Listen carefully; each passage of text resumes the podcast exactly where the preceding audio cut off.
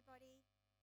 Jackie Morgan, we love you. You're amazing, and we honor you, and we thank you so, so much for sharing your beautiful story with us. Thank you for sharing that so vulnerably and so honestly, and we've honored you along the whole way. We've just thought you've been incredible. You're an incredible role model, and we have no doubt that God is going to use you powerfully, powerfully, and powerfully. Jackie had a lot of waiting to do along the way in her journey. She first found out that she had a lump, and then she had to wait and find out what that lump was. And then, as you heard, she underwent some surgery, and then she had to wait some more, and she had to find out how the surgery went, and then she had to have some chemo, and so she had to wait from session to session to session. She then had to wait for the results at the end of the chemo treatment and see whether they'd done what they were supposed to do. Then she had radiotherapy, and she had to wait some more, and then she had to wait some more, and then she had more tests done, and she experienced this waiting game along the way that was excruciating at times. And we absolutely honour the way that you waited, Jackie, because you did that so graciously and so beautifully. And I think that you and I all know what waiting feels like, because it's probably a human experience that we share with 60 billion others on the face of the earth, right?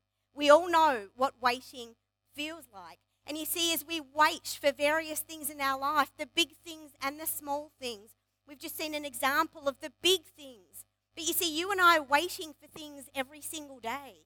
You and I are waiting for things over various seasons of our life. Some of that waiting is extended, and some of that waiting is not as extended.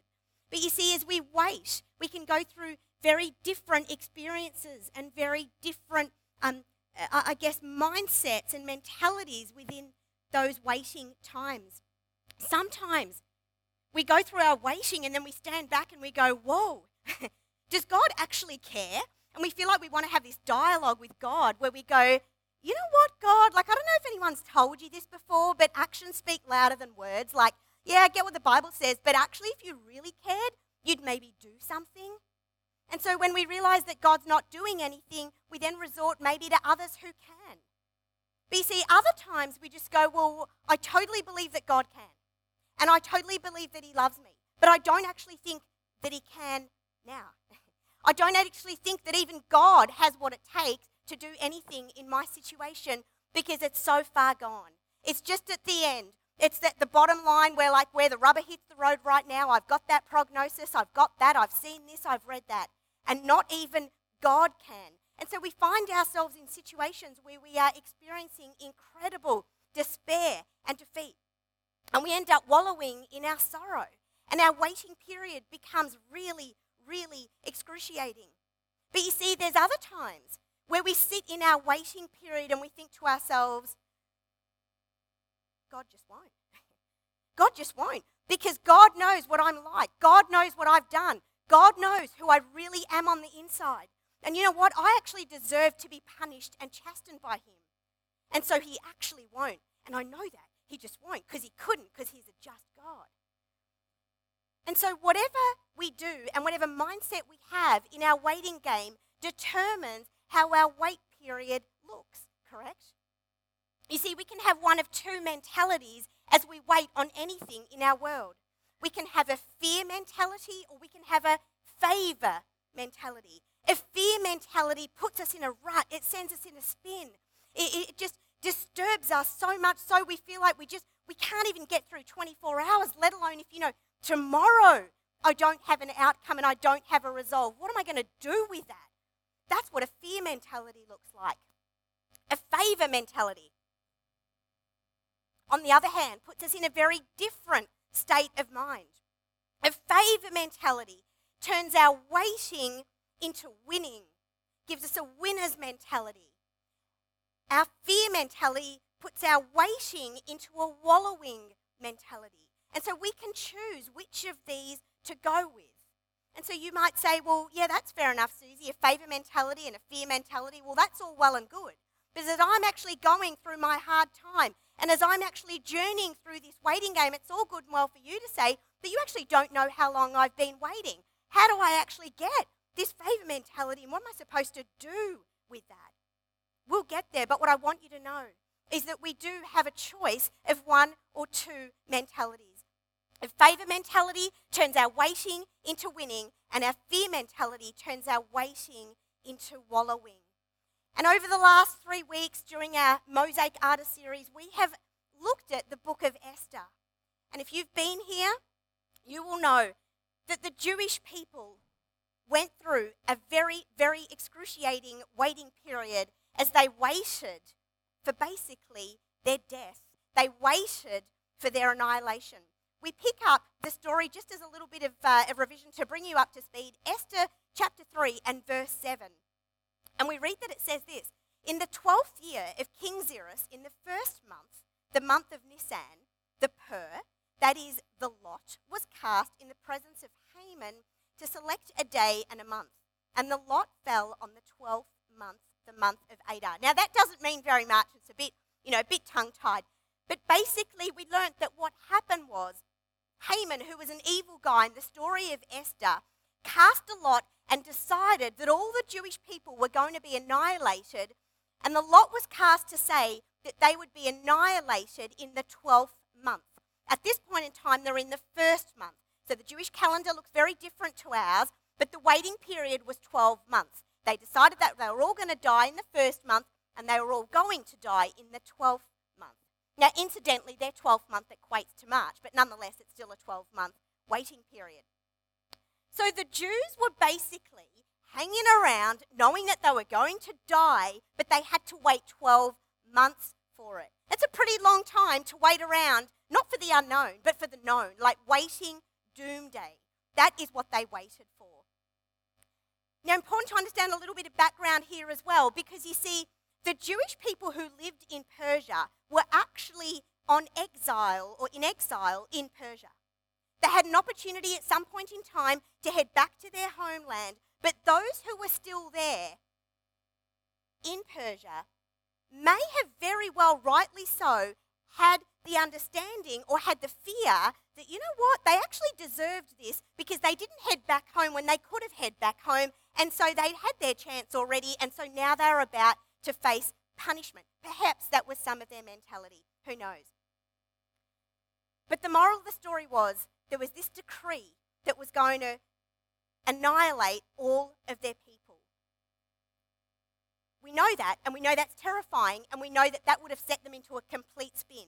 But as we've unpacked the book, we also know that they walked into that season and they went through that journey and that waiting game with a favour mentality.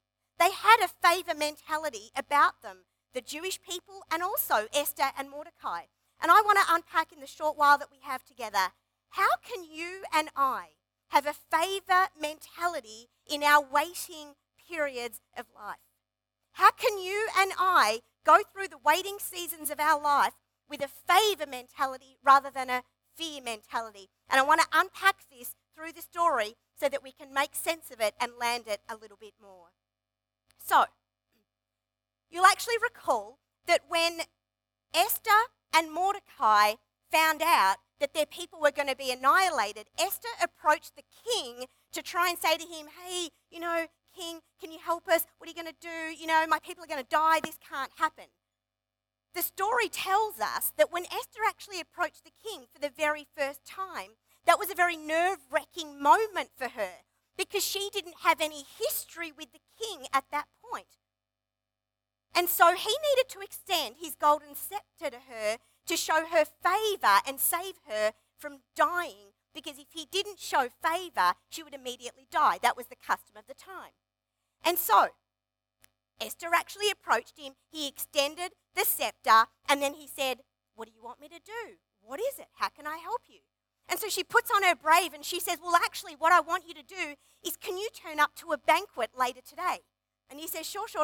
And so he turns up to a banquet later today. And then good old Esther, she goes, when he asks her, so what do you want me to do? Because he's like, we're at the banquet now. And she says, well, actually, would it be okay if you turned up to another banquet tomorrow? What? And we read that and we go, Esther, come on, get with the program. Your luck might run dry just because he sort of said, what do you want me to do? Like, don't keep milking it, lady. Like, you know, just like tell him and you might not have another chance. Like, tell him what you want. But no, Esther has a favor mentality. Esther thinks, well, I was chosen amongst 400 girls. I had a lot of favor over me.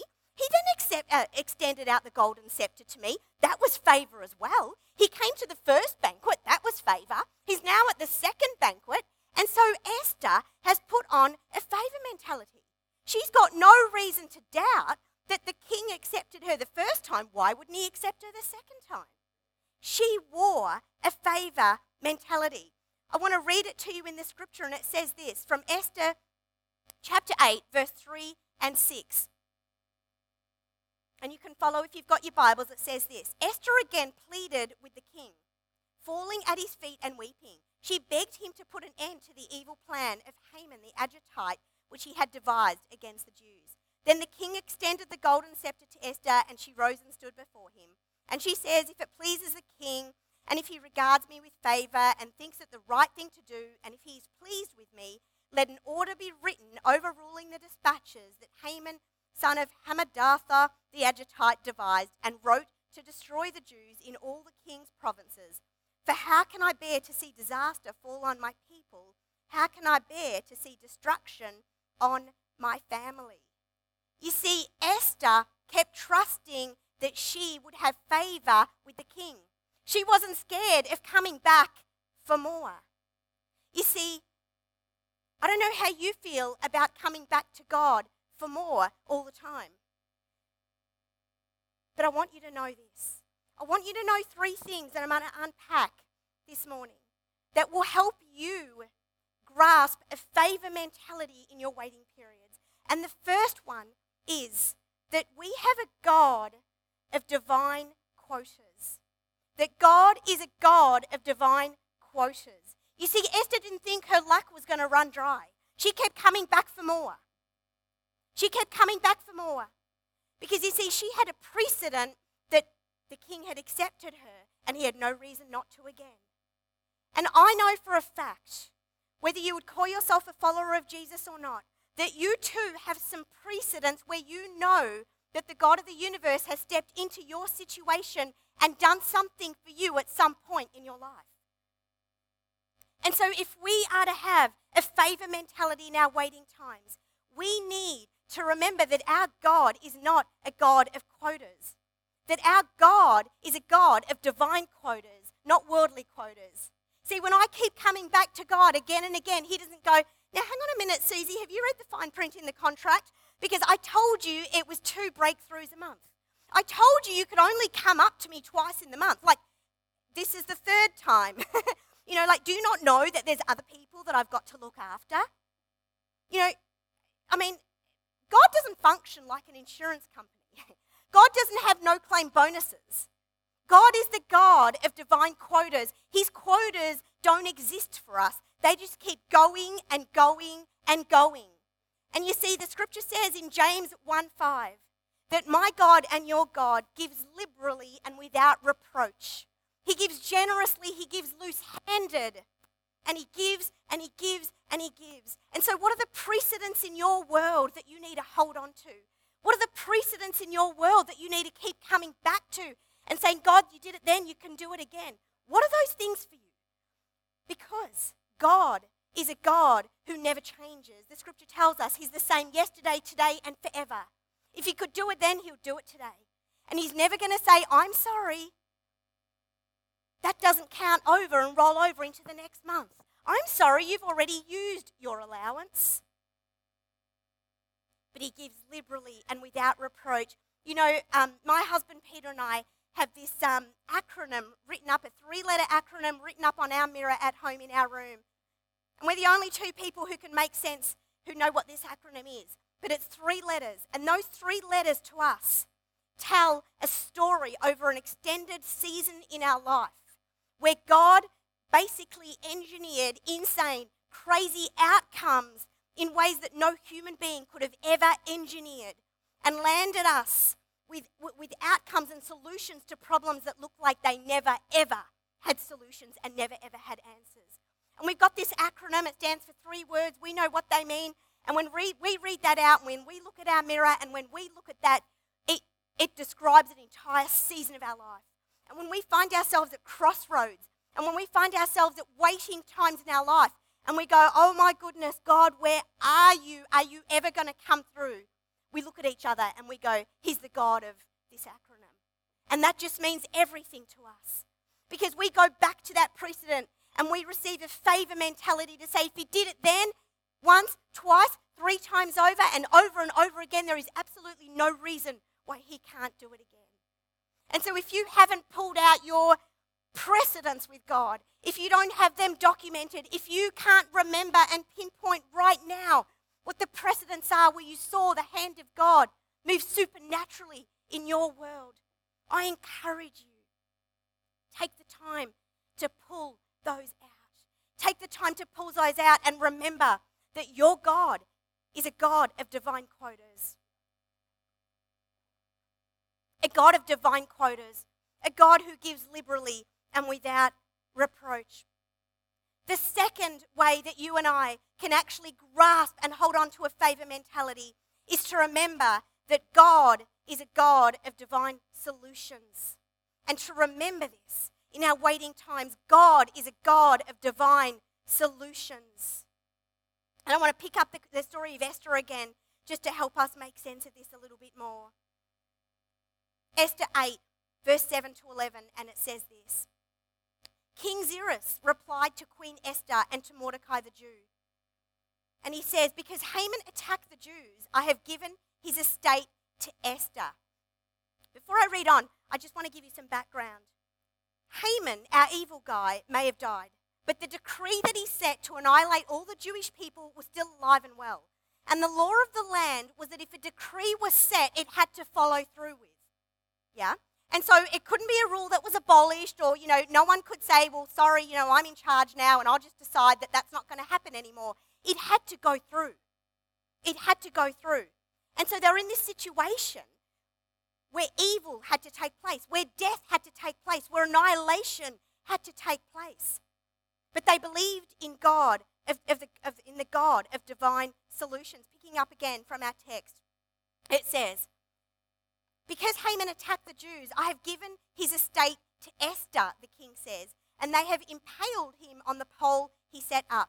And then he says to Esther and Mordecai, because he's the God of divine solutions. Yes, the decree had to go through. Yes, the decree couldn't be abolished. Yes, the decree couldn't have been torn up and let's just write another one and pretend like that never happened. But what do we do with that? And you see, what happened here is proof of the fact that God is a God of divine solutions. And the king says to Esther and Mordecai, he says, now write another decree in the king's name on behalf of the Jews as seems best to you, and seal it with the king's signet ring, so they now have his signet ring. And he says, for no document written in the king's name and sealed with his ring can be revoked. He's talking about the original decree that was going to annihilate them all. It can't be revoked. But let's go on. Mordecai wrote in the name of King Xerxes, sealed the dispatches with the king's signet ring, and sent them by mounted courier who rode fast horses, especially bred for the king. The king's edict granted that the Jews in every city have the right to assemble and protect themselves, to destroy, kill, and annihilate the armed men of any nationality or province who might attack them and their women and children, and to plunder the property of their enemies. Do you get what just happened? So this decree couldn't have been void. It couldn't have been made void. But the king says to them, go and write something else that works with this and works around this to save your people. And so he gives them basically full creative license. Here's the ring, go and do what you like, seal it in my name and work it out. And so he lets them go off. And what they do is write another decree to overlap and sit over the top one that says, okay, cool, we know we can't cancel that date, it's gone out, everybody knows we're meeting that day, they're meant to kill us.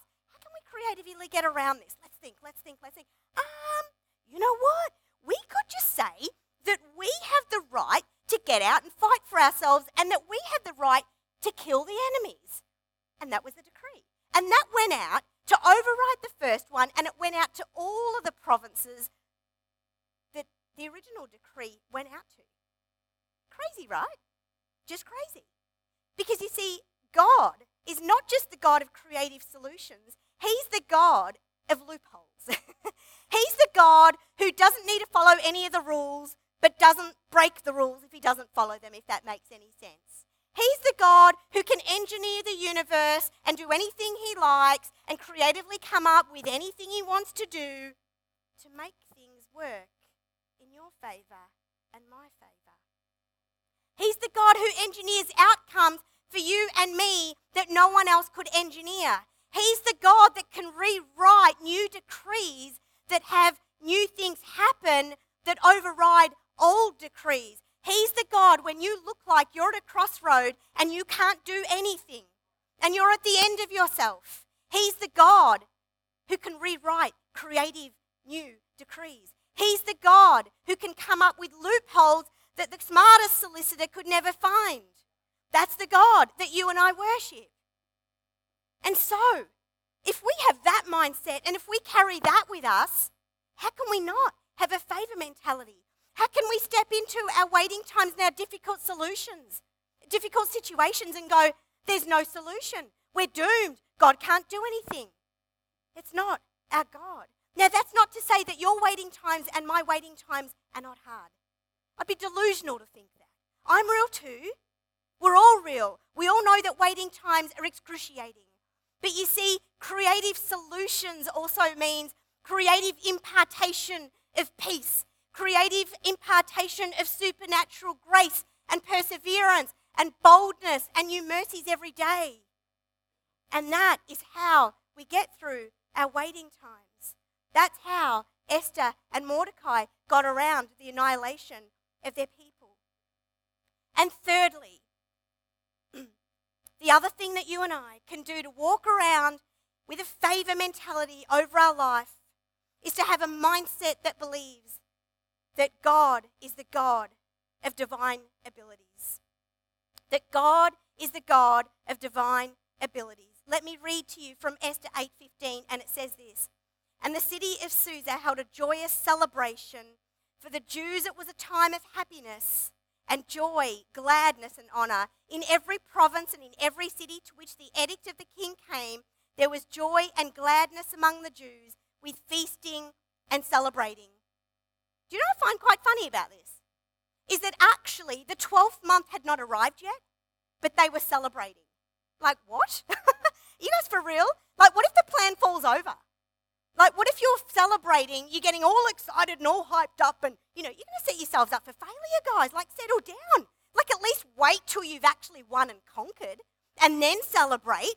But they go, no, you know what? Because that would be proof that we're actually relying on our own abilities and the fact that we conquered. But we're going to celebrate right here and right now because we believe that we worship a God with divine abilities. We believe that when he says it, he does it. And so we're celebrating before the event. Wow. I can't even stand up here and say that that's a regular practice in my life. Hypocritical much? Just human, I'd say. But what I want to do is I want to grasp a favour mentality over my life so that when God says it, I can stand in it and I can walk in it and I can celebrate it before my eyes see it. Before my physical eyes see it, my eyes of faith are already there. They're celebrating. They're joyous. There was gladness, feasting and celebrating amongst all of the Jews, it says to us. I love that. I love that. Let's read on. Esther 9, 1 to 4. So the actual day, now the day's arrived, right? So this is doom day. But they're excited. They're excited. I don't know about you, but when I'm waiting for something, I'm nervous, I'm anxious, I'm wondering about how it might play out. I'm like, oh, this better go to plan. They were like, we've got this. We've got this. And they go in with that mentality, favour mentality. And then in Esther 9, it says this: "On the 13th day of the 12th month, 12 months of waiting, and we finally arrived. The month of Adar, the edict commanded by the king was to be carried out, and on this day the enemies of the Jews had hoped to overpower them. You see, their enemies haven't backed down yet. It says the enemies of the Jews had hoped to overpower them. Their enemies are coming in strong. It's not like they got wind of the fact of the new decree and they're like, ooh, we're a bit shaky now. Oh, no. Their enemies are still coming in strong. Does that faze them? No. And the scripture says to us, this is the best line ever. It says, but now the tables were turned. But now the tables were turned. Hallelujah. And the Jews got the upper hand over those who hated them. The Jews assembled in their cities in all the provinces of King Xerxes to attack those determined to destroy. No one could stand against them. Did you get that? No one could stand against them because the people of all the other nationalities were what? Say it with me. Were afraid of them. Say it with me. Were afraid of them. That is what God does. He puts fear into the heart of our enemies. He puts fear into the plans. He thwarts the plans set against his children. That is what God does. He put fear in their enemies. We just read that actually they weren't fearful at all. They were coming in with gusto and might, and suddenly they felt fear. And you and I know that when we feel fear, we don't function at our optimum capacity, right? Fear is crippling. You and I can't have the capacity to plant fear into anybody, but your God, my God, has the capacity to embed fear where fear needs to be. Do you at any point get a sense of God's protection over these Jewish people? Do you at any point get a sense of, wow, you were in it, God. You were for them. You had your eye out on them. I want to tell you a story I read some time ago, which is just so incredibly mind-blowing, and if you're a visual person, you'll love it. Has anybody heard of a fish called the Moses sole fish? Slip your hand up if you've ever heard of a Moses sole fish. One person in this whole room. The Moses sole fish. That proves my point. That's good. What the Moses sole fish is the smallest species of fish in the sea. Now, the Moses sole fish has this unusual capacity where when it's swimming in the ocean and it comes into close proximity with a shark, the Moses sole fish, what I say, it was the smallest species of fish in the sea. The Moses sole fish has a capacity to release a milky substance from its gills that actually floats around in the water and locks the jaws of a shark. And so this tiny little baby fish can actually swim around in the ocean, get to a humongous shark that's thinking, you don't even factor, like you're not even like, you know, you're not entree, you're just like a nothing. But what happens to the shark's mouth is it locks. The shark, mammoth, humongous, big, the Moses sole fish, tiny, no one in this room knows about it except for one person, locks the jaws of a shark. And so this little fish can swim in and out of the shark's mouth, and the shark's like, really? And so scientists were like, oh my gosh, this is incredible. What we need to do is we need to replicate this milky substance, inject it or give it to divers so that, you know, when they come into contact or when they sense a shark is within close whereabouts, they can actually press a button, release it, locks the jaws of a shark. Do you think that science could reproduce it? Of course not. Of course not. Because that is something put in this inconspicuous little fish that no one in this room knows about. By God. By Almighty God, the creator of the universe. Do you think that if God can actually inject the Moses sole fish with a substance that locks the jaws of a shark, that he cannot give you and me whatever it takes to protect us in the face of our issues? The big ones, the small ones. Do you not think that he can give you what it takes to swim in and out of the jaws of danger in your waiting period? Do you not think that he would be mindful of you?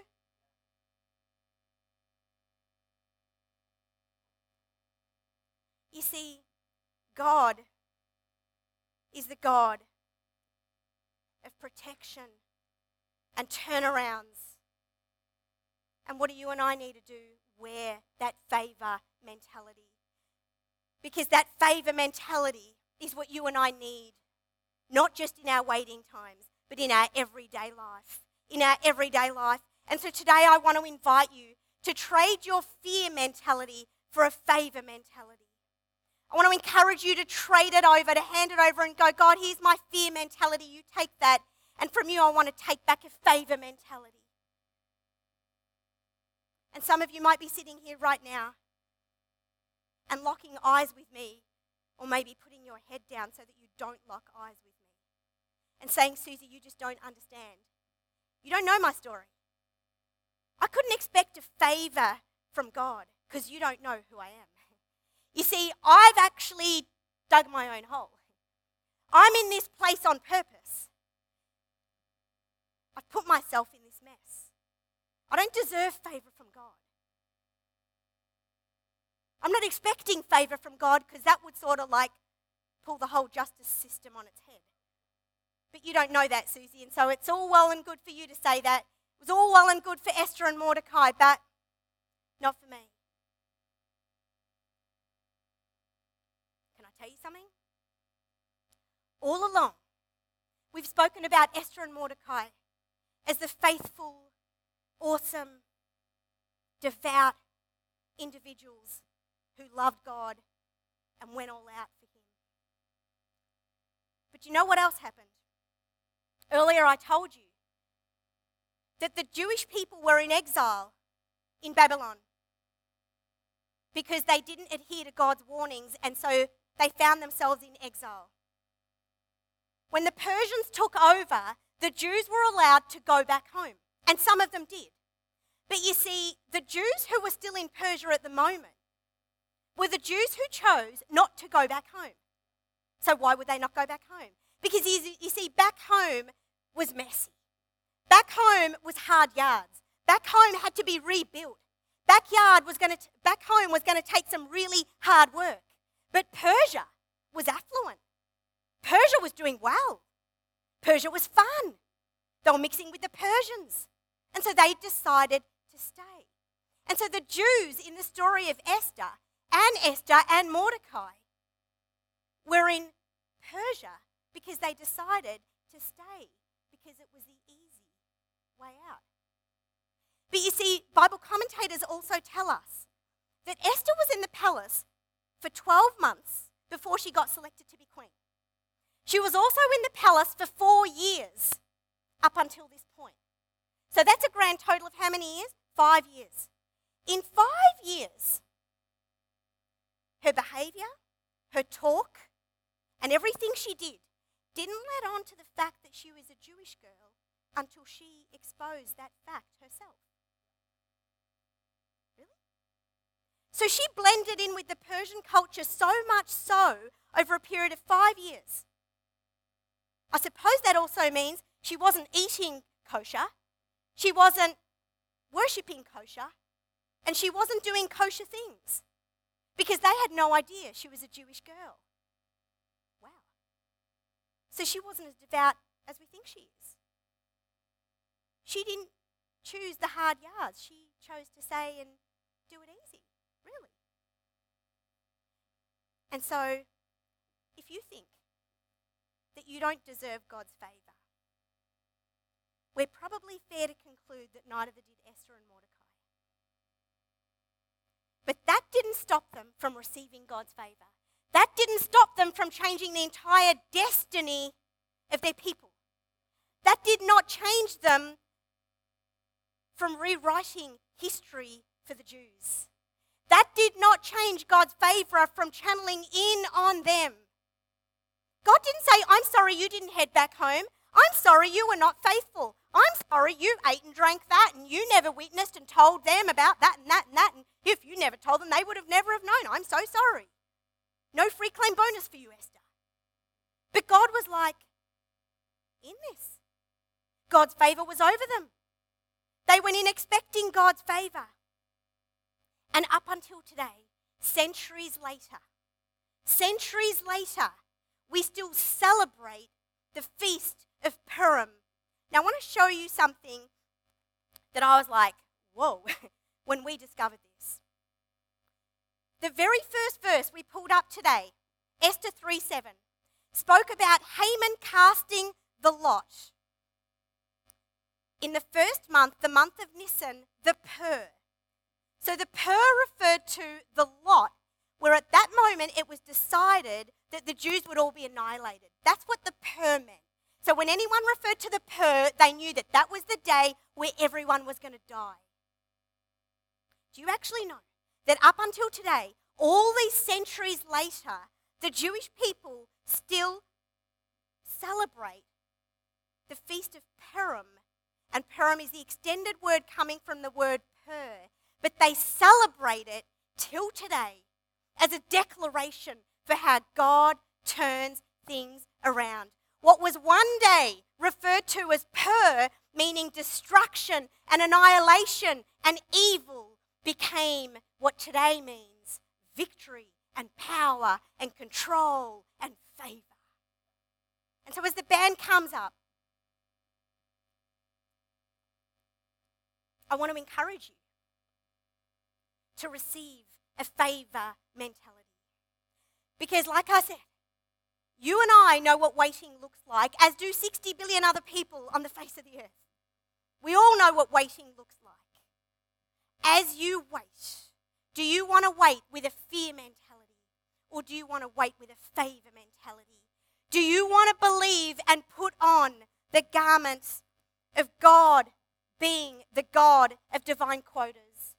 Do you want to go through your next through waiting period believing that God is the God of divine solutions, the God of loopholes? And do you want to go through your next waiting period believing that God is the God who has divine abilities? And so I want to encourage you as we get up to sing and worship God and sing, He is able, that you would declare that over your life and say, God, not only are you able to turn my pur into Purim, not only are you able to take my fear and give me favor, not only are you able to turn things around for me, but you are able to turn me around on the inside. Would you just put your heart out to God as we stand to sing? Would you put it out and say, God, I can't run away from waiting. Life is full of waiting games. I'm not asking you to abolish the wait, but I'm asking you to change me in the wait. I'm asking you to dress me with a favor mentality, Almighty God. Because the mosaic artist is the artist who can repaint any area of your life, who can reposition any tile where he wants it to go. He's the one who pulls broken pieces together and turns them into a masterpiece. He's the one who sees gaps and, yeah, it looks unfinished and it's a waiting game. We don't really know how Judy's going to finish that, but you can turn up next week and have a look. But we know it's going to be gorgeous. We know it's going to be worth the wait. Would you stand? Would you sing with every fibre within you? God is able. And if you don't feel like He is, that is okay too.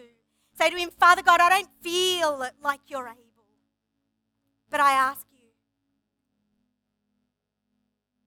to give me that small bit of faith